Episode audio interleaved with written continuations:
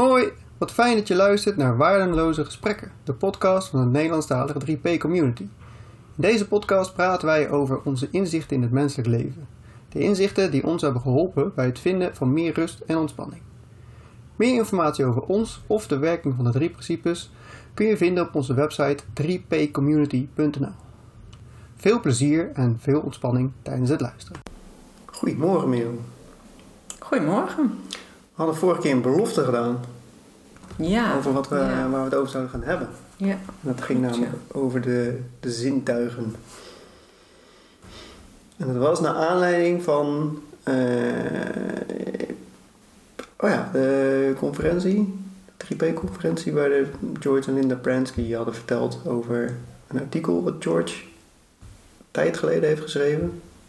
Als een soort van samenvatting van de ontdekkingen van Sydney Banks. Ja. En een daarvan, ze, ze begonnen bij eh, Mind, Consciousness en Thought, geloof ik. En bij de consciousness ging het over de zintuigen. Ja, klopt ja.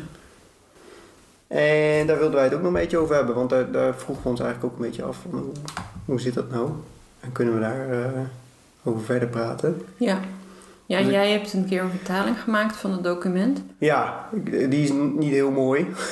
dat is dan weer mijn, eh, mijn mening natuurlijk. Maar misschien kun je wel even erbij halen wat Ja. zij, eh, Nou, dus de, de, George had een artikel geschreven over de, de ontdekkingen van Sydney Banks. Die ja, de- hij heeft er iets van tien of zo Ja, tien eh, ontdekkingen van Sydney Banks. benoemd. Ja. Ehm, en de tweede daarvan is consciousness. En de, de consciousness, volgens die ontdekking is... Consciousness brings thought to life via the senses. Het bewustzijn brengt gedachten tot leven via de zintuigen. Dat is de, de algemene omschrijving. Ja. Ehm, en vervolgens gaat hij verder. Voor deze ontdekking werd gedacht dat de zintuigelijke sensaties... dus dat wat je merkt via de zintuigen... onze beleving van het leven afkomstig was van krachten buiten onszelf, zoals omstandigheden en gebeurtenissen. Dus dat wat je waarneemt is afhankelijk van wat er buiten je gebeurt en niet eh, van jezelf. En consciousness verklaart waarom gedachten er niet uitzien als gedachten, maar als een onafhankelijke realiteit die vastgelegd wordt door de zintuigen, zoals een camera een beeld vastlegt. Dus er is een realiteit en die zie je via de zintuigen, zoals een camera een, een foto of een, of een film maakt. ja, dat is het oude paradigma. Ja, precies. Maar wanneer je eenmaal doorziet hoe bewustzijn werkt, dan krijg je de mogelijkheid om eh, te zien dat het niet zo werkt, maar dus ook om die te zien dat die realiteit niet hoeft te bepalen wat jij doet. En je kan dus eh, de ervaringen accepteren in plaats van je erdoor te laten dwingen iets te doen. Dat is de stelling. De stelling van vandaag. waar we het over gaan hebben. Ehm, ja, want het is wel, het is wel eh, makkelijk aan te nemen natuurlijk dat je zintuigen gewoon letterlijk waarnemen wat er is. Als ik hier zit, dan zie ik jou zitten. En dat is best wel, voelt best wel echt aan dat jij daar zit. ik zie jou gewoon zitten Het namelijk. zou wel grappig zijn als ik dan nu ineens paars haar krijg en eh, Ah, dat jij dat kan manipuleren terwijl je naar me kijkt of zo. ja.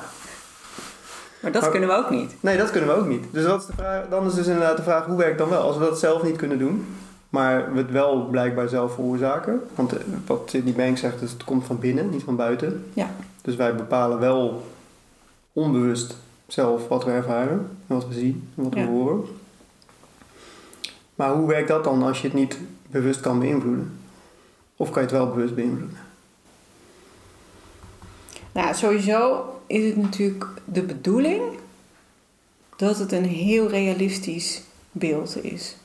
Volgens mij al. Dus dan de illusie waar we naar kijken, of niet alleen naar kijken, maar ook die beproeven en voelen. En het is wel de bedoeling dat dat heel echt eruit ziet, geloofwaardig. Dat je echt daar binnenin iets gaat beleven. De bedoeling waarvan? Nou ja, van het leven, denk ik. Ja. Dat, je dat iedereen op zijn manier de vorm inkijkt. En daar een, hele, een heel eigen beeld vormt. En iedereen heeft zijn eigen beleving van het leven, zeg maar. Dus, dus het, is, het zou ook wel heel gek zijn als... ehm, niet heel makkelijk kon manipuleren, denk ik. Ja, want dat was niet meer echt. dan zou, zou het dus wel heel duidelijk een illusie zijn. Ja. Dus dan kan je hem eigenlijk niet meer ervaren of zo. Je, Dus het is een soort van. ehm, zoals je echt 30 jaar geleden of zo videospelletjes speelde op de computer of op de eerste Nintendo en zo. Dan zag het er echt nog heel duidelijk niet zo heel mooi uit. Ja, nou ja, tenminste als je het vergelijkt met nu. Mhm. En, en dan zijn ze gewoon door gaan ontwikkelen. Maar dit is gewoon echt dat summum van die, van die hele illusie waar we in zitten. Ja. Dit is gewoon al, wauw, ehm, niet meer te zien dat het, dat het allemaal vorm krijgt via onszelf. Ja.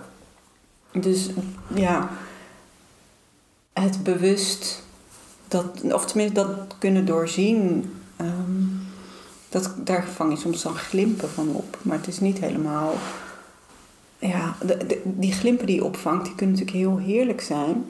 Maar het is eigenlijk ook weer gewoon de bedoeling dat je er weer in gaat. Heb je een voorbeeld van zo'n glimp die je kan opvangen? Ja, dat je ineens zo'n flits, zo'n inzicht hebt van... oh, eh, het, het, hoe mijn kinderen eh, zich voelen... het welzijn van mijn kinderen... zegt gewoon helemaal totaal niks over mijn welzijn. Ik kan gewoon helemaal goed en happy zijn... terwijl mijn kinderen huilen bijvoorbeeld. Ja. En dan nu ik het zeg, denk ik alweer... oh, maar dat is heel raar, want ik zit er weer, toch nu alweer meer in de illusie... dat dat aan elkaar verbonden is. Dus, Ja. dus, dus als iemand in mijn omgeving... en vooral de mensen van wie ik dan heel veel hou... omdat dat dan familie is... eh, als daar iets mee is, dan voel ik mij ook. Dus dan lijkt iets van buiten jou naar binnen te komen. Maar ik heb echt wel zo'n moment gehad dat ik ineens helemaal had... Oh, dat is gewoon echt niet waar. Dat is gewoon echt niet waar. En ik kan ook veel... Als ik zeg maar mezelf... ehm, als ik in de staat van zijn dat, dat dat helemaal oké gaat met mij... Dat ik dat ook echt zie... dan ben ik ook een veel prettiger iemand om... voor een huilend kind... Mhm. in de- om die in de buurt te hebben. Want hoe, het is ook niet fijn als je zelf je niet prettig voelt en er is iemand in de buurt die echt helemaal zich mee laat zuigen Ja. daarin. Tenminste, ja, ik vind dat niet prettig. Maar dat is even het voorbeeld wat in mij opkomt.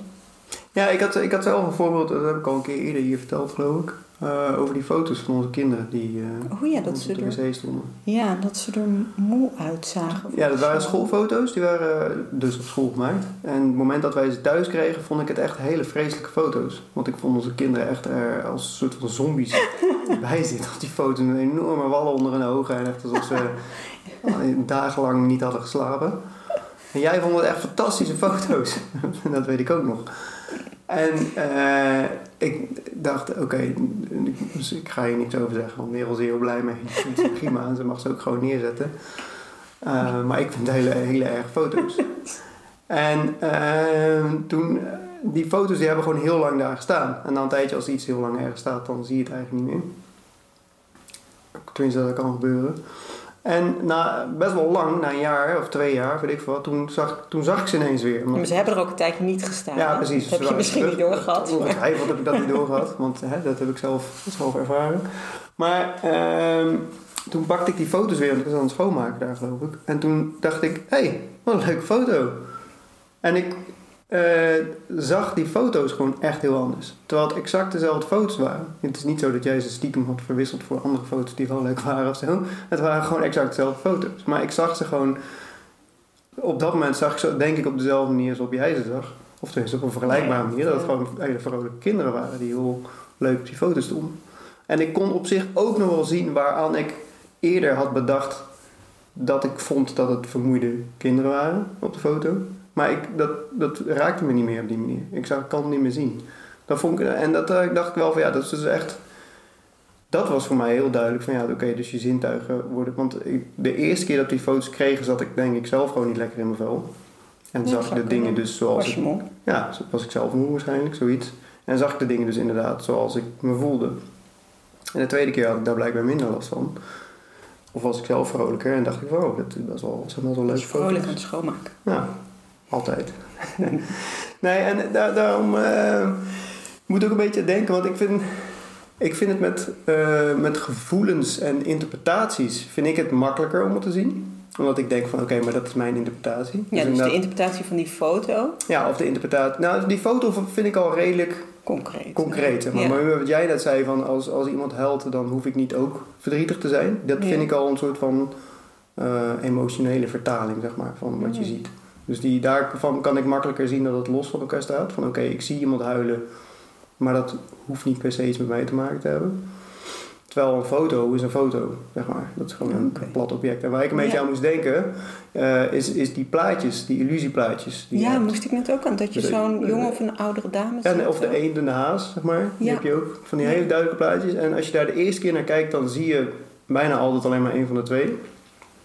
En ineens komt er een moment dat je zo iets anders erin ziet. Ja. En dan denk je, oh, dat kan ook. En dan kan je ook een soort van wisselen tussen die twee beelden. Van, oh, Ja. het is de eend. Oh nee, het is de haas. Oh nee, het is de eend. Oh nee, het is de haas.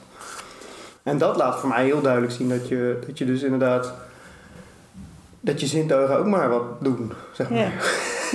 Doe een gok. Ja, ik doe een gok. En eh, het is ook eigenlijk niet zo heel raar, want dat zijn alleen maar een paar lijnen op papier. Dus eh, het is ook niet, het is niet eens een haas en het is ook geen eend. Net als de pijp van Magritte. Ja. Dat is helemaal geen pijp, dat zijn een Nee. paar olievlekken of verfvlekken op, op, een, op een doek. Ja. Ja. En toch maken wij daar iets van wat heel overtuigend voor ons een eend of een haas of een pijp is. Ja. En die, eh, die maakt het voor mij wat concreter, zeg maar. Als in, het is echt met alles zo. Echt met alles zo. Het is niet zo met de dingen waar ik over nadenk dat het dan iets is wat ik interpreteer. Maar het is gewoon echt, als ik al deze tafel aanraak, dan is dat blijkbaar ook al een interpretatie van dat wat ik doe. Dat ik dat voel en dat mijn hand daar is. En ik weet niet hoe, want die zie ik niet. Maar dat moet ergens een interpretatie van mij zijn. Dus net zoals dat ik van die eend een eend maak en van de haas een haas maak. En eh, je hebt eindeloos veel van die onderzoekjes in, in de psychologie over, over zintuigen die je... Kan foppen, zeg maar. Ja, Je hebt moet een- ook aan die neparm. Is Ja, precies. Ja. Ik weet niet meer precies hoe dat ging. Maar Ja, dan moet je voor je kijken. ja, dan moet je aan tafel zitten en dan gaat je linkerarm komt achter een scherm te staan, zodat jij hem niet kan zien. Ja. Dan leggen ze een rubber linkerarm die met dezelfde kleding aan heeft als, als jij, die leggen ze aan de binnenkant van het scherm, dus die zie je wel. Ja, en dan je rechterarm die leg je daar weer naast. Dus je hebt eigenlijk een, een, een tweede arm ertussenin leggen en je eigen linkerarm zie je niet, want er staat een scherm tussen. En dan komt de onderzoeker die komt tegenover je zitten en die begint jouw eigen ha- hand en die nephand tegelijkertijd te strelen met een kwastje. Ja. Eh, dus je, en dan, dan moet jij kijken naar die nephand. Ja. En hoe langer jij kijkt naar die nephand en hoe langer jij dat voelt dat er met een kwastje overheen wordt geaaid, hoe echter dat ineens jouw hand is. Tot, Ja. tot het moment dat jij niet meer kan zien dat het jouw hand niet is. Ja. Het is gewoon jouw Maar dan dat doen ze toch ook ineens iets heel... Ja, dan komt er ineens een man achter een scherm vandaan springen en die, die, die, die ramt, dat is heel vreselijk, die ramt een vork in die nephand Ja, precies. met een, een enorme brul.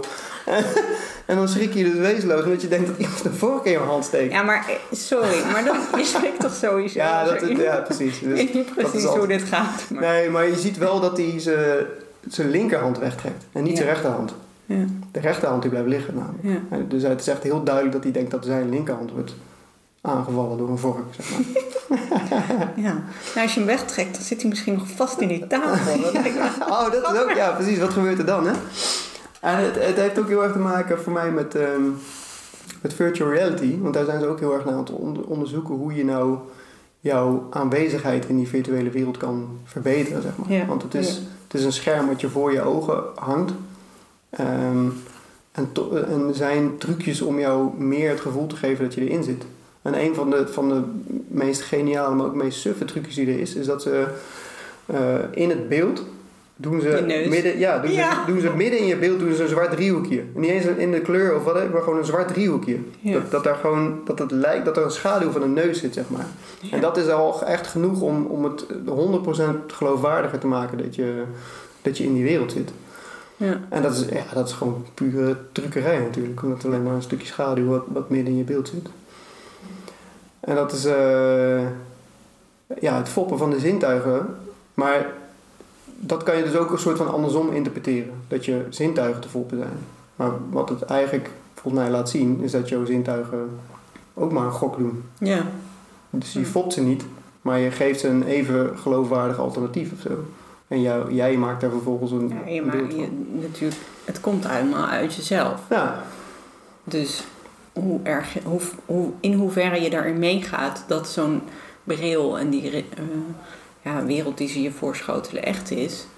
Ja, het lijkt mij dat dat vooral ehm, zeg maar mensen die in hun hele leven zeg maar eh, wel of niet heel erg ergens in geloven. Mhm. Ehm, of de realiteit zoals ze die zien echt voor waar aannemen. Of toch al zien dat er meerdere mogelijkheden zijn. Dat dat best wel verschillend is. Dat er ook heel veel daaruit voortkomt. Als jij opgroeit, ga je dan heel erg de kant op van... Ja, dit is, ik, ik heb vaststaande concepten in mijn leven. Mhm. Of is het al, ga je er al wat losser in? Dit is niet per se waar. Ja. En of de ene dag is het zo en de andere dag is het zo. Dus is niet noodzakelijk een waarheid. Mhm. Dus, dus de manier waarop je volgens mij omgaat met alle illusies die je elke, in elke seconde weer voorschotelt, of nou ja, zelf creëert, ehm, gaat denk ik ook een, voor een deel bepalen of je, hoe, in hoeverre je meegaat in zo'n illusie eh, die, van zo'n bril of, Ja. of van zo'n arm. Dus dat zal heel wisselend zijn, denk ik. Ja. Want wat je net zei over die tafel en hoe dat, dat je er echt zo je vinger op kan leggen en kan voelen. Ja, dat kan alleen maar omdat je in de loop van de tijd dat je opgroeit, daar een, een, een hokje hebt bedacht. Hoe voelt het om hout aan te raken? In dit geval houttafel. Mhm. Nou ja, en dat, dat is makkelijk natuurlijk ook wel om ja, dat elke keer weer dan terug te laten komen. Dat is denk ik ook heel erg energiebesparend. Dus, je denkt, dus jij zegt dat je hem dan eigenlijk op dat moment al niet eens meer voelt. Maar dat je echt alleen maar je... Ja, ik weet, ik weet natuurlijk niet precies hoe het gaat, maar, maar ik kan me ook wel voorstellen dat er bepaalde dingen gewoon automatisch. dat je er niet meer heel bewust mee bezig bent. Nee, precies. Dus als je opstaat en je duwt je op aan een tafel, dan voel je die tafel eigenlijk niet. Want je duwt, Nee. je duwt gewoon ergens er om, mee bezig. om op te staan. Ja. Dus het is allemaal heel. Dat is niet. Dat kunnen wij. Dat gebeurt gewoon. En hoe dat precies. Ja, dat weten we toch helemaal niet? Dat kunnen we niet. Nee, dat kan je, nee, precies. Dat kan je dus ook niet weten. Maar je kan er wel een soort van voor openstaan dat het niet, niet maar op één manier Maar het is wel grappig als je want dat opduwen aan tafel. We hebben ook allemaal wel ervaren, denk ik, dat je soms een handeling doet als inderdaad denken dat je je hand ergens opleunt Ja, voor steun en dan, zeg, en dan duw je mis. Dus je, Ja. of je struikelt bijvoorbeeld, of je valt, of je gaat naast je stoel zitten. Ja. Of, ehm, ja, dan, dan is het even mislukt in de illusie. eh, ja. het is even misgegaan. ja, je hebt ook heel veel filmpjes van mensen met een VR-bril op die ergens tegenaan proberen te leunen en dan omvallen. Omdat het alleen dat waar ze tegenaan leunen alleen in de, in de virtuele wereld bestaat. Ja, maar dat is dus eigenlijk in, in een soort van Ja, hetgeen wat wij echt noemen. ja, Dus ook de illusie. Dus in de vorm ja. is dat gewoon net zo goed. Ja, ja want eh, eh, je hebt ook dat andere filmpje van, eh, van het overgooien met een bal. Dus dan krijg je de opdracht, eh, tel hoe vaak de bal wordt overgegooid van het zwarte naar het witte team. En dan krijg je een video te zien en dan eh, ben je ernaar aan het kijken. En aan, aan achter, achteraf vragen ze niet hoe vaak is de bal op, overgegooid, maar heb je de gorilla gezien? Oh ja, die van de basketballers Ja, of zo. Is ja. dat, hè? ja. Heb je de gorilla gezien? En 9 van de 10 mensen zeggen, hè? Welke gorilla? Was geen gorilla. Nee. Oké, zet het filmpje nog een keer op. En dan, die danst echt ja, die danst echt zo midden door iedereen. En Die, die, die- er zit Ja. dan iedereen zijn haar en weet ik veel wat, dit allemaal rare dingen daar. Ja, weet je, dat, die zie je gewoon echt niet als je daar niet op let. Terwijl die er wel, ja, is die er dan of niet? Weet je, dat kan je natuurlijk ook weer een discussie over hebben. Maar het is hetzelfde filmpje wat je Ja. twee keer kijkt. En de ene keer zie je wel, en de andere keer zie je niet. Dus dat is wel alleen maar omdat je al, eh, omdat jouw aandacht ergens anders naartoe gaat, Ja. is die er gewoon niet voor jou op dat moment. Maar dat is wel een mooie, want zo ben je dus ook... Kijk, kijk als je je hele beleving van je lijf, je lichaam... Ja, Dat hoort natuurlijk ook bij de illusie. Ja. Dat is wel goed om misschien ook even te benoemen. Want dat lijkt soms alsof als er iets in je lijf is... dat dat dus dan buiten de illusie valt. Omdat Oh ja. we ons identificeren met ons lijf. Ja. Maar als je heel erg bezig bent met... Nou ja, stel dat je ergens pijn hebt of je bent moe... Of, Ja. ehm, en je gaat elke keer een soort van monitoren hoe dat die dag is... eh, dan zit je eigenlijk ook, net als met die basketballers, zit je heel erg naar die bal te kijken. ja, Je bent ontzettend bezig met, oké, ben ik moe vandaag? Dus zie ik die bal. Ja. hele tijd daarmee bezig. Terwijl er gebeurt van allerlei anders, of dat zou mogelijk kunnen zijn als je niet zo focust op een heel nauw stukje van jouw illusie. Ja. En dat is iets wat je dan helemaal, dat, dat wordt helemaal zo'n gewoonte. Dus, dus het is heel gewoon dan om, naar, om overal dan naar ballen te gaan kijken en te, en te tellen. Bijvoorbeeld of de hele tijd te voelen ben ik moe. Of Ja. Ja.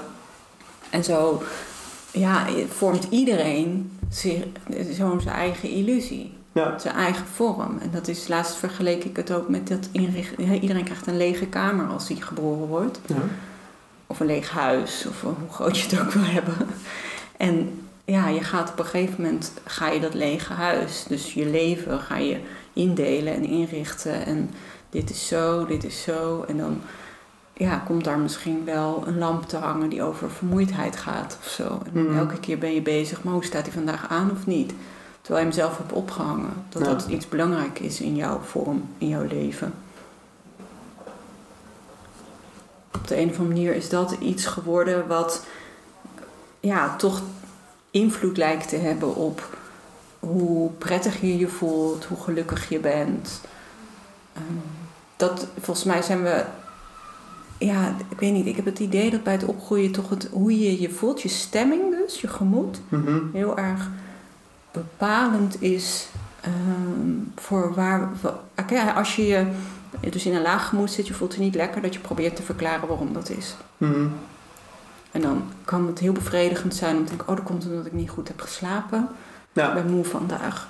Want dan heb je op de een of andere manier mag het niet zo zijn of zo dat er niet een duidelijk gevolg en oorzaak, eh koppeling met je oorzaak-gevolg bedoel ik natuurlijk. Maar als je dan daar dan echt van denkt: oh, daar komt mijn eh, lage gemoed vandaan. Ja. En je hebt nog een keer een laag gemoed. Dan denk je: maar ik heb vannacht toch wel goed geslapen. Ja. Of toch, ja, hoe kan ik dan moe zijn? Dan kan dat wel verwarren, maar dan ga je weer proberen dat te verklaren. Oh, maar ik had ook wel echt wel wat anders gegeten gisteravond. Dus misschien heb ik last gehad van, nou ja, mijn spijsvertering en was dat vermoeiend voor me of zo. En dan blijf je het koppelen aan ehm, dat, dat dat vermoeidheid iets zegt over je Ja. gemoed. Of je gaat denken, oh, maar dan is er nog iets anders aan de hand. ja, nog een probleem. Ja, en dan, oh, wat, hoe, waar zou dit gemoed dan nu vandaan kunnen komen? Oh ja, het is wel, ja, de buren zijn ook al de hele week bezig met heggensnoeien en tuinieren en eh, ehm, de tegels eh, verhogen en aantrillen. En ja, dat komt natuurlijk van dat geluidsoverlast. Ja. Dan wordt dat ineens een ding. En, en zo bouw je het op. Ik ben iemand die last heeft van harde geluiden. Ja. Maar het, maar het is, ja, zo bouwt het zich op. Maar het is niet alsof je dat dan even weer afbreekt, vaak. Soms kan je het wel Mhm. doorzien. Oh, dan komt het niet door. En dan heb je er af en toe wel dat en af en toe niet. Maar dat is wel, wat ik al zei aan het begin. De illusie is ook, denk ik, wel echt bedoeld om Ja. helemaal te beleven. Dit is het leven. En hoe, hoe is dit stukje van het leven? Ja. Iedereen is, is, is een eigen interpretatie van het leven. Nou, misschien ben jij dan iemand die eh, heel veel last heeft van geluiden. Oh, hoe is het dan om hier te leven? Dus het is, het is bijna een soort experiment. Mhm.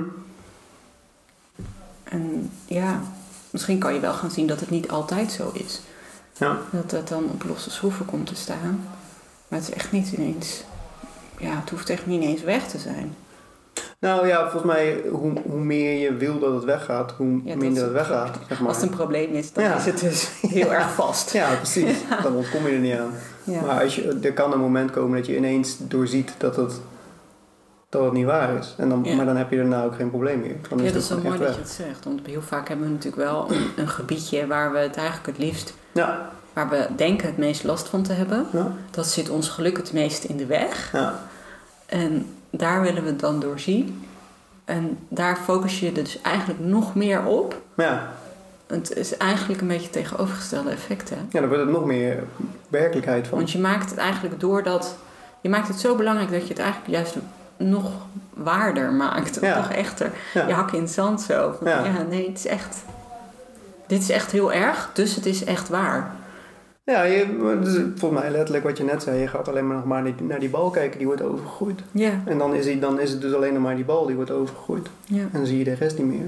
Ja. Dan heb je gewoon geen ruimte meer om nog aan andere dingen aandacht te besteden. Ja. Terwijl als je eh, op de een of andere manier kan doorzien dat, dat het maar een filmpje is waar je naar kijkt.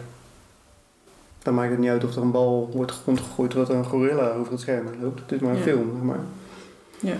Nou ja, maar is misschien Ja, een beetje ja. riskant woordje. ja, maar dan heb ik het nog letterlijk over de video, zeg maar. Ja, ja, maar in het leven zeker. kan je nog wel zien dat het, dat het dus een illusie is en dat, je, dat het niks over jou zegt. In die Ja. zin. Ja. Dus als jij pijn hebt, dan, dan zegt dat niks over jou. Nee. En dan zegt het ook niks over de toekomst of over het verleden, over weet ik veel wat. Ja. En als je moe bent ook. Eh, ja, en ik moet ook wel denken van ja, het komt er toch wel vaak op neer dat we er gewoon ook meteen een oordeel aan hangen. Dus je voelt pijn en dan kan je of accepteren dat je pijn hebt. Of tenminste, ja, dat kan eigenlijk niet, maar je hebt gewoon, je hebt Het pijn. een vrouw. Er is pijn. Ja. Of je kan denken van ja, ik heb pijn, maar dat moet niet, want ik moet zo meteen eh, een wandeling van vier uur gaan maken. En dan kan ik niet als ik pijn heb ergens. Weet ik veel wat. Ja. Roep maar wat. En volgens mij is dat ook vooral waar, dan, waar dat vastbijten voor een deel vandaan komt. Omdat je dan gaat denken over de gevolgen. Over wat het betekent dat je, dat je die pijn op dat moment hebt. Of dat je die vermoeidheid op dat moment hebt. Oh, als ik nu heel moe ben, dan heb ik, heb zo meteen een belangrijk gesprek. En dat gaat helemaal niet goed als ik moe ben, want ik moet wel scherp zijn. Ik zeg maar wat. Maar dat is, dat is wel een soort van de, meteen het koppelen van een gevolg eraan. En ik, ik heb dat bij mezelf gemerkt, want ik verwond mezelf met regelmaat. tijdens, mijn, tijdens mijn werk, weet je niet, ik heb af en toe dan snijd ik mijn hand open of eh, dan zet ik een zaag ergens in of weet ik wat. En eh, zeg maar een paar jaar geleden had ik dat, daar echt heel lang last van, van die wond, zeg maar. Dus dat was een wond en dan... Die voelde ik sowieso, de hele dag door voelde ik die wond. Een soort van, ja, gewoon dat die er was. En, pijn ook, en weet ik veel wat. En eh, daar had ik dan ook al, terwijl die aan het helen was, had ik daar ook continu een ervaring van. Van, oh, een wond en dat moet wel goed, eh, weet ik veel wat. Maakt helemaal niet zo uit. Maar dat is, op een gegeven moment is dat grotendeels verdwenen bij mij. En dat heb ik, daar heb ik, ik bedoel, ik had er ook geen problemen mee dat, dat, dat ik last had van pijn of zo. Maar ik merkte ineens dat ik dat niet meer had. Want ik sneed dus in mijn hand. En ik dacht, ai, dat is een wond. Laat ik er even een pleister op doen. Toen heb ik een pleister op gedaan. Toen ben ik verder gegaan met wat ik ging doen. En ik heb er gewoon echt geen moment meer naar gekeken. Echt niet. En na een tijdje heb ik, ik heb nog wel een paar keer die pleister vervangen. Omdat hij gewoon, ja, ik bedoel, met mijn handen. Dus als, af en toe was je je handen, gaat die pleister los. Dus ik heb af en toe een nieuwe pleister eroverheen gedaan. En dat was het. En dat was ook, terwijl het niet een kleinere wond was dan ik eerder had gehad of zo. Het was niet dat, de- dat de wond meeviel omdat het daarom niet erg was. Het was gewoon omdat ik... Ik stond er gewoon niet bij stil dat ik een wond in mijn, in mijn hand had. Maar moment. hoeven er ook helemaal niet bij stil te zijn. Nee, Dat is zo mooi. Ja, precies. Maar dat is dus niet wat je jezelf kan soort van opleggen. Want het kan heel makkelijk zijn van... Oh, ik moet nu... Mikael zegt dat ik, dat ik eh, geen probleem hoef te hebben met een wond. Dus ik moet nu nooit meer last hebben van mijn wond. En dan elke keer als ik een wond heb, ga ik... Oké, ik ga niet denken aan deze wond, want dat is beter. Ja, dat werkt dus niet. Want dat is dus precies het tegenovergestelde. Dus ontkennen dat iets er is... Is Ja. nog steeds bevestigen dat het er is. Anders kan je het niet ontkennen. Ja, precies. Ja. Dus je kan het alleen maar ja, je er niet mee bezighouden. En dan gaat het vanzelf weg. En ook een wond gaat vanzelf weg. Een keer. ja, dat is het leven. Ja, Het regelt zichzelf eigenlijk. ja eigenlijk hoef je helemaal niks te Het is doen. heel fijn om echt te gaan zien dat je echt, echt niks hoeft. Je wordt echt gedragen door het leven. Ja. Is helemaal niks wat je... En echt in elk, in elk opzicht ook. Ja, Er is geen enkele uitzondering nou. we, we denken dat we heel belangrijk zijn. Ja. En we denken ook heel veel uitzonderingen erop te zien. Van ja, maar Ja. als ik nu niet dit doe, dan gaat het gewoon echt niet goed. Ja. Maar het is gewoon niet waar. Ik had het ook eventjes met, eh, met onze oudste die in Engels... eh, die moest presenteren dat hij, wat hij het afgelopen jaar bij Engels had geleerd. En hij had Ja. een poster gemaakt en hij moest dat in het Engels doen. Ja. Dat vindt hij best wel spannend. Dus al twee dagen voordat hij het echt moest doen, toch wel even hulp van mij gevraagd. Ja, ik heb het wel in het Nederlands al staan, maar ik heb eigenlijk nog niet in het Engels staan. En de meeste klasgenoten van hem die hebben een briefje en dan lezen ze wel een beetje half voor. Dus dat Nou, had wel zoiets, ik moet zo'n briefje hebben. Nou, ik, ik zei, oh goed dat je even hulp vraagt dan. Vond ik ook echt eh, ja. prima. En, eh, maar dat hij daar dan ehm, voor de klas even moet gaan staan en dat doen. Daar kun je natuurlijk heel veel gedachten over produceren. Ja. Dat je, en hij had het voor Spaans ook al gehad. Dan had Ja. hij iets minder hoeven zeggen in het Spaans. Maar ehm daar hij zei hij zelf al mooi van, eh, had hij een keertje s'avonds bedacht. Dus hij heeft er wel gedachten over gehad. Ja. Ja, maar als ik gewoon in de klas zit en ze vragen iets of ik moet even iets vertellen, dan vind ik dat eigenlijk helemaal niet erg. En dus met Spaans is dat eigenlijk precies hetzelfde. Dan Ja. zeg ik ook gewoon even wat in de klas. Ja. Eh, en dus die link kon die ook wel weer naar Engels maken, alleen dit was wel echt wat meer tekst. Ja. En, ehm, maar uiteindelijk hadden we het er ook wel even over. Maar stel je nou voor dat je daar dan staat en je weet het helemaal niet, het lukt niet, je kan het niet uitspreken en zo. Ja, wat is dan, wat is dan eigenlijk erg? Wat, wat is het ergste dan wat er volgens jou kan gebeuren? Ja. Was een beetje over nadenken en dan had hij ook, ja. Ja, dat ik zelf eigenlijk niet wil dat dat gebeurt. Ja. En daar zit het hem ook in, hè? Want eigenlijk, want oh ja, ik denk dat ik ook nog wat. Ik weet niet meer precies hoe het ging, maar ook wel. Maar stel je nou voor dat jij niet daar staat, maar een klasgenoot van jou en jij zit te luisteren en je ziet gewoon iemand helemaal even het vergeten of in paniek raken. En eh, wat denk je daar dan bij? Hij dacht eigenlijk, oh, dat is heel vervelend voor die, Ja. voor die klasgenoot. En hij dacht niet, hij zei niet van, oh, wat een stommerd of zo. Of, Hard lachen. of- ja, dat, zo is die ook niet echt. En, ehm, dus ja, maar dat, dat, dat gebeurt dan ook bij jou. Weet je, dat, dat, Ja. dan had hij al zo, oh ja, het is eigenlijk, ja. Is niet, en, en daarna kwam ook nog het stukje van, ja, oké, je zit hier nog drie weken op deze school en daarna ben je weg. Ja, en het maakt geen reet meer uit. je je nooit meer terug. ja. Zo kun je weer van alles erbij verzinnen. ja, maar ik vind, ja precies, en dat wil ik net zeggen, want dat, dat vind ik wel een beetje verschil tussen, tussen relativeren en in context Ja. zetten, zeg maar. Want relativeren is het soort van goed praten voor jezelf. Van, Ja. oh, ik heb het niet zo slecht, want er zijn mensen die het nog slechter, Nog slechter hebben. Ja. Ja. en dat werkt voor geen meter natuurlijk. Want vind is ik een soms wel leuk. Ja, maar het is een beetje ontkennen van wat je voelt, zeg maar. Dat Oh ja, zeggen dat je ja. eigen ervaringen niet mag zijn, want je, dat is niet terecht of zo. Oh ja. Terwijl voor mij in context plaatsen is meer dat van, ja, maar wat, wat is het totaal eigenlijk? Ja, ga je Ja. je dood aan? Ja, ga je hier dood aan? Is het echt een probleem? Als je dit niet haalt, is het dan Ja. het einde van de wereld? Ja, dat is eigenlijk nooit het geval. Nee. Een paar kleine uitzonderingen daar gelaten.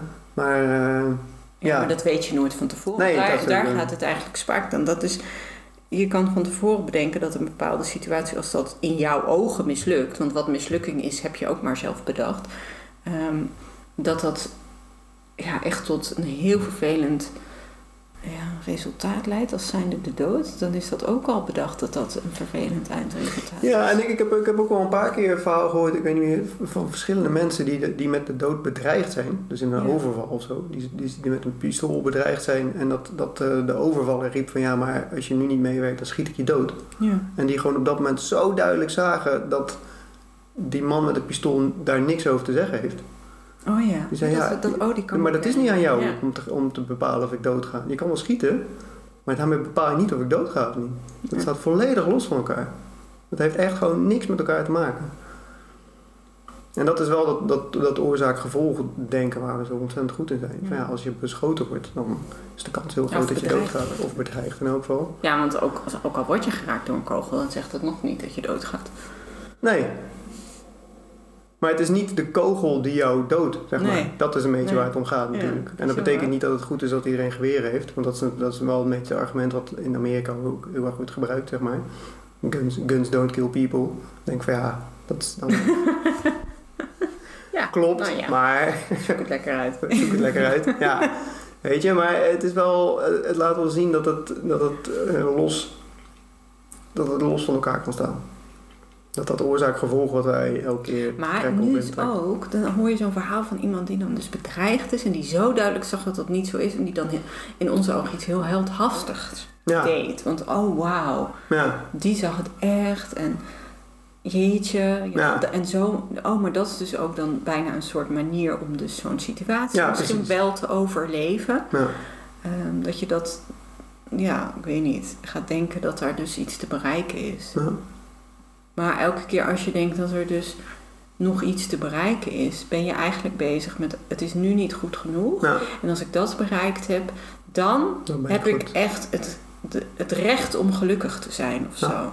Alsof dat niet nu al is. Ja. Je bent dat al. Ja, Alleen je kan zelf bedenken dat er iets nodig is in de toekomst. Dan verzin je die er misschien bij. Wat nodig is om dan gelukkig te zijn. Dus je, dus je, je kan dus ook je geluk koppelen aan de toekomst. Mhm. En niet alleen aan dingen buiten. Ja, dat is ook buiten jezelf natuurlijk. Maar we vergeten soms dat dat ook met tijd is. Want je kan het wel koppelen aan spullen hebben of zo. Of bepaalde omstandigheden voor jezelf of je familie. Maar ook, ja, het is dus ook die tijd die een soort meespeelt. Alsof we die toekomst, alsof we ons geluk voor ons uitschuiven. ja, Dat is ook een oorzaakgevoel. Als dit, dan ben ik gelukkig. Ja. En blijkbaar zit daar iets van een tijdaspect aan. Dat vond ik ook wel interessant om op een gegeven ja en ook van niet, niet hier en nu aspect. Ja. Want hier en nu is alles wat er is. Maar blijkbaar heb jij iets nodig wat niet hier en nu is om gelukkig te zijn. Terwijl het niet kan, want het is er niet. Nee. Dus daar, daar kan je wel een soort van naar verlangen. Maar het heeft niet eens zin. Het is er niet. Want er is alleen maar hier en nu. Ja. Ik weet niet waar deze gedachte heen gaat. Maar in het hier en nu kan je alleen maar gelukkig zijn. Want dat is alles wat er is. Of zo, ik weet niet. eh. ja, Dus elke keer als jij dan heel erg zin hebt in koffie, want dan wordt alles beter. Maar dan wordt het wel zo beter. ik zo- maar is- je bent altijd gelukkig in het hier en nu. ja, het is hier en nu. Dan En hier en nu is geen koffie. Nee, Dus daar hoef je niet naar te verlangen. die ga ik wel onthouden. Ik- Oké, oké, gevaarlijk. Ja.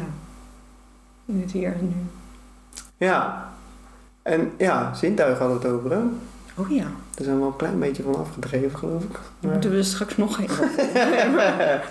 Hebben we nog iets te zeggen over zintuigen? Ik, weet, ik vind het heel interessant. En ik heb, ik nou, heb ik al- vind het vooral ook interessant dat ik... ehm, dat het inderdaad een stukje in je lijf daar ook bij hoort. Ja, Dat ja, dat je, dat je lichaam ook buiten, buiten is. Ja, want ik had wel al, ja, misschien al iets eerder een soort van in de gaten dat de zintuigen als, als, als proeven en, eh, en ruiken en zien en zo, dat daar wel iets, een eigen eigenheid in zit.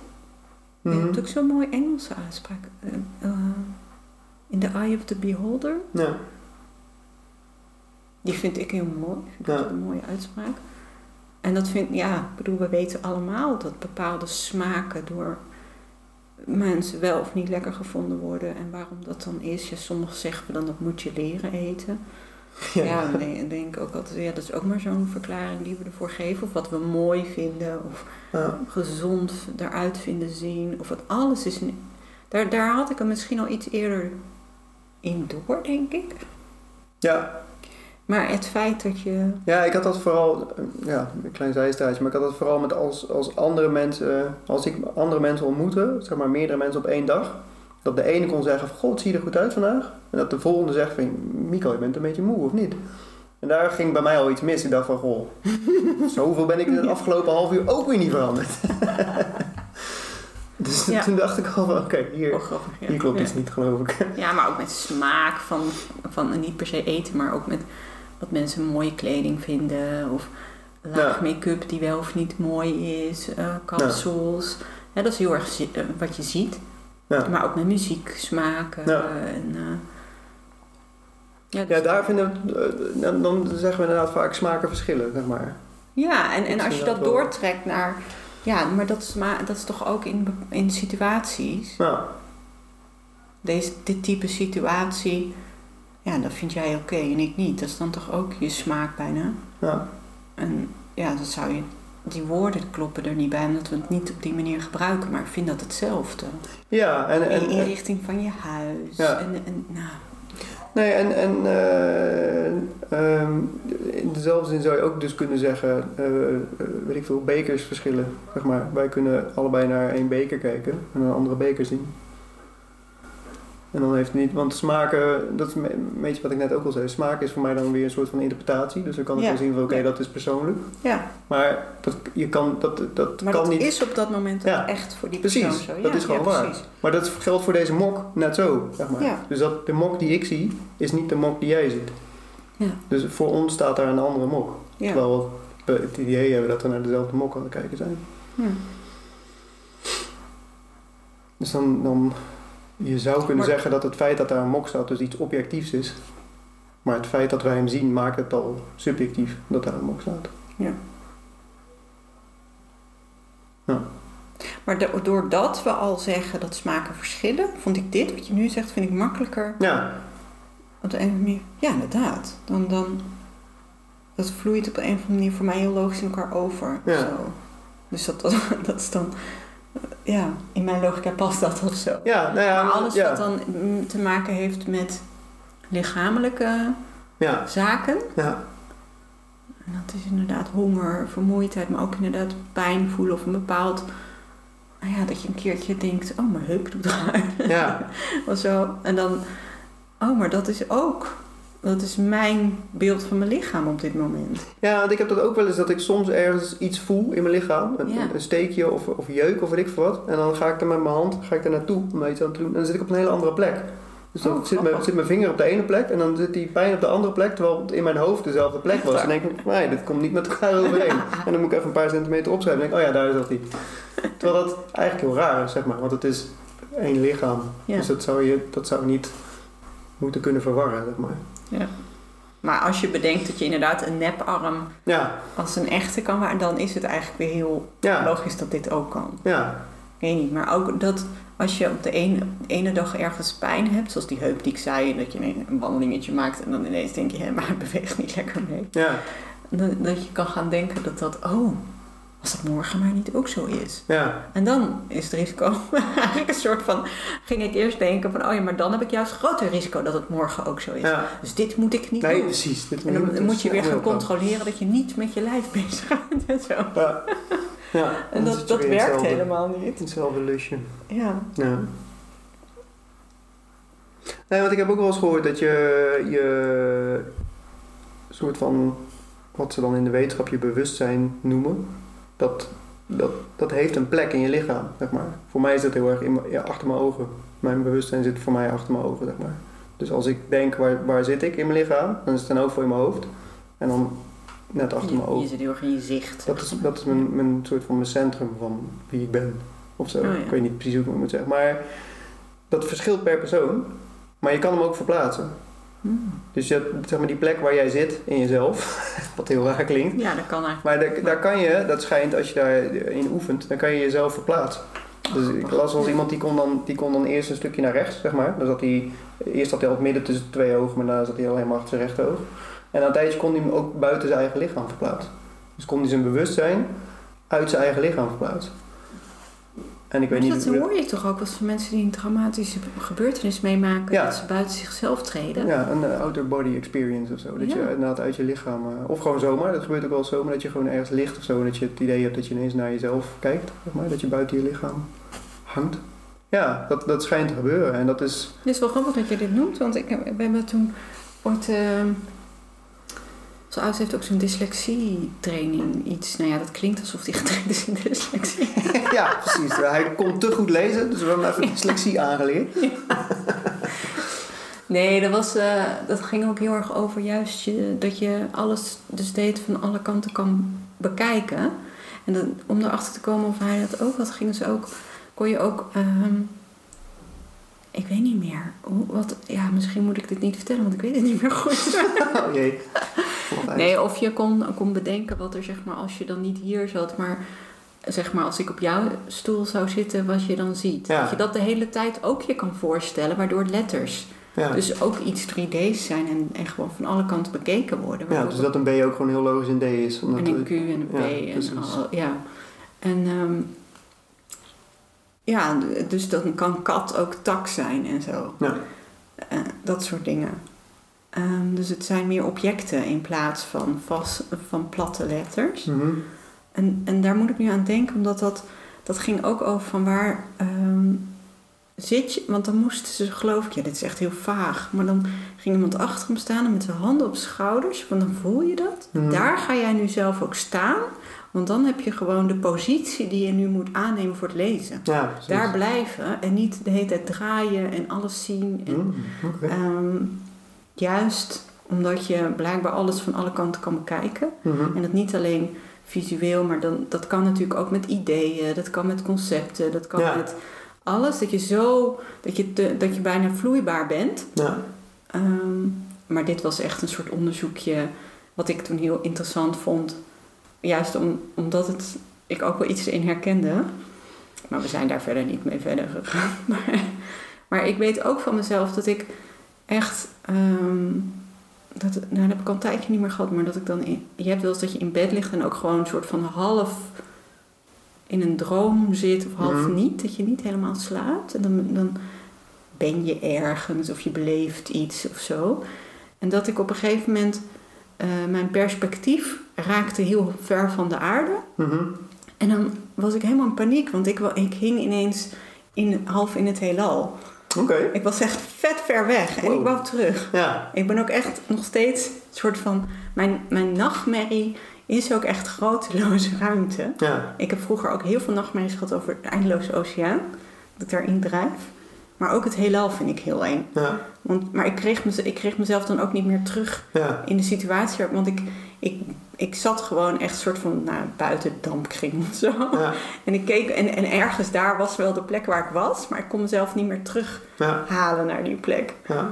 Heel vaag Ja, dat, is- dat, is, dat is dat volgens mij. Dat is gewoon letterlijk een Is- outer body experience. Nee. Jawel. Oh. Waarom niet? Ja, dat is toch wat dat je, dat je je bewustzijn niet meer in je lichaam. Ja, ik associeer dat altijd met een droom. Ja, maar volgens mij, Ja, dit ja, is ik bedoel, ik ben geen expert, maar volgens mij is dat Nee? een beetje Oh. het, eh, het, het idee ervan. Ja, ik Ja. vond het altijd heel eng. Ja, En ik heb ook echt, want ja, de, de- het hele heelal, dat daar, dat vreselijk. Ik kan daar echt nachtmerries dus van hebben. ja ik kan het maar op een soort van andere manier. Ik bedoel, eh, eh, als ik heb, je, het, als je ik na- heb het s'nachts- zelf dus ook bang, eh, bang ervoor gemaakt, want het hoeft denk ik ook helemaal niet. Nee, Ja. nee, precies.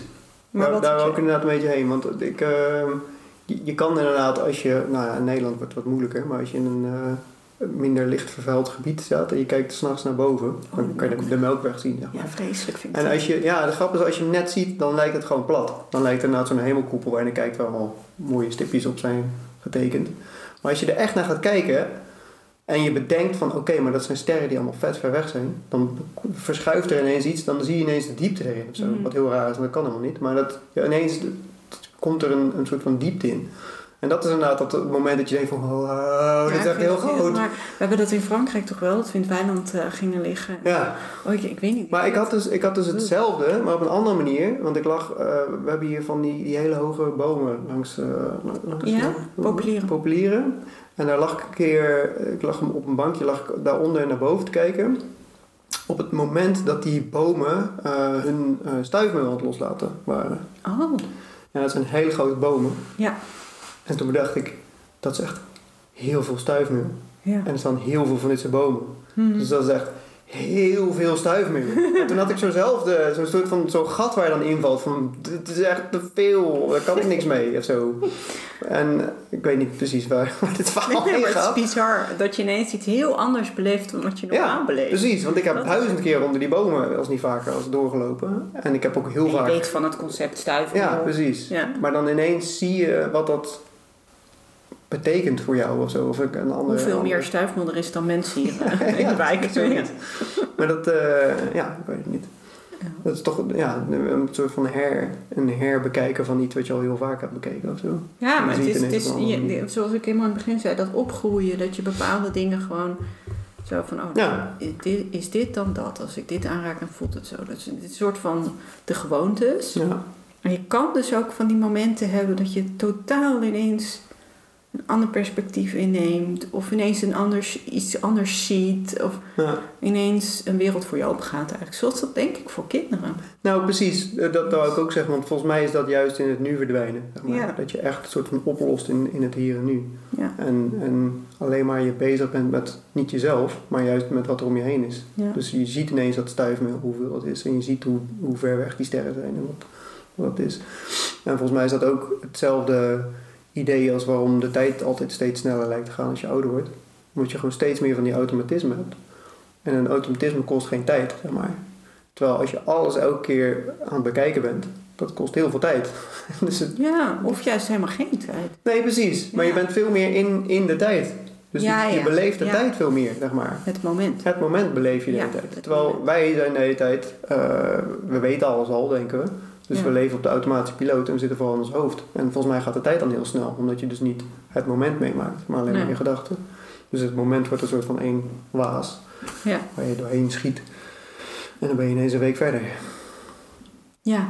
En terwijl als je inderdaad heel veel momentjes op een dag hebt dat je helemaal het hier en nu bent, Ja, dan lijkt het een eindeloze dag. ja. Zoals je als kind ook zo'n eindeloze vakantie kon hebben. Zo, eindeloos ja. Maar ook een eindeloze dag inderdaad. Zondag Ja. duurde echt jaren. Toen Ja. ik, toen. Dat weet ik nog wel, ja. Dat het echt eindeloos was. Echt serieus. Ja. En nu is de zondag is een half uur voorbij. nou, dat is een beetje overdreven. Klinkt maar wel heel dramatisch. maar goed. ja. Ja. Maar, oké. In je hoofd leven. Ja. Nou, laten we dan eens even kijken in het hier en nu. Hoe Of deze, koffie deze... verschijnt in het hier. Oh, in de koffie verschijnt. ja, ik heb net begrepen dat dat niks doet voor jou. Oh nee, hè? het is niet, heeft niks met je geluk Jij te bent maken. al gelukkig. Ja, ook zo'n koffie. Ja. Maar ja, dat is trouwens wel misschien nog leuk om heel even te benoemen. Dat dat natuurlijk ook niet is dat je dan niks mag doen. Nee, Misschien is dat wel... Ja, Nee, en daar vind ook ik- de verlichting, het idee van... Oh, Ja. dan moet ik helemaal met niks hier helemaal zen zitten zijn.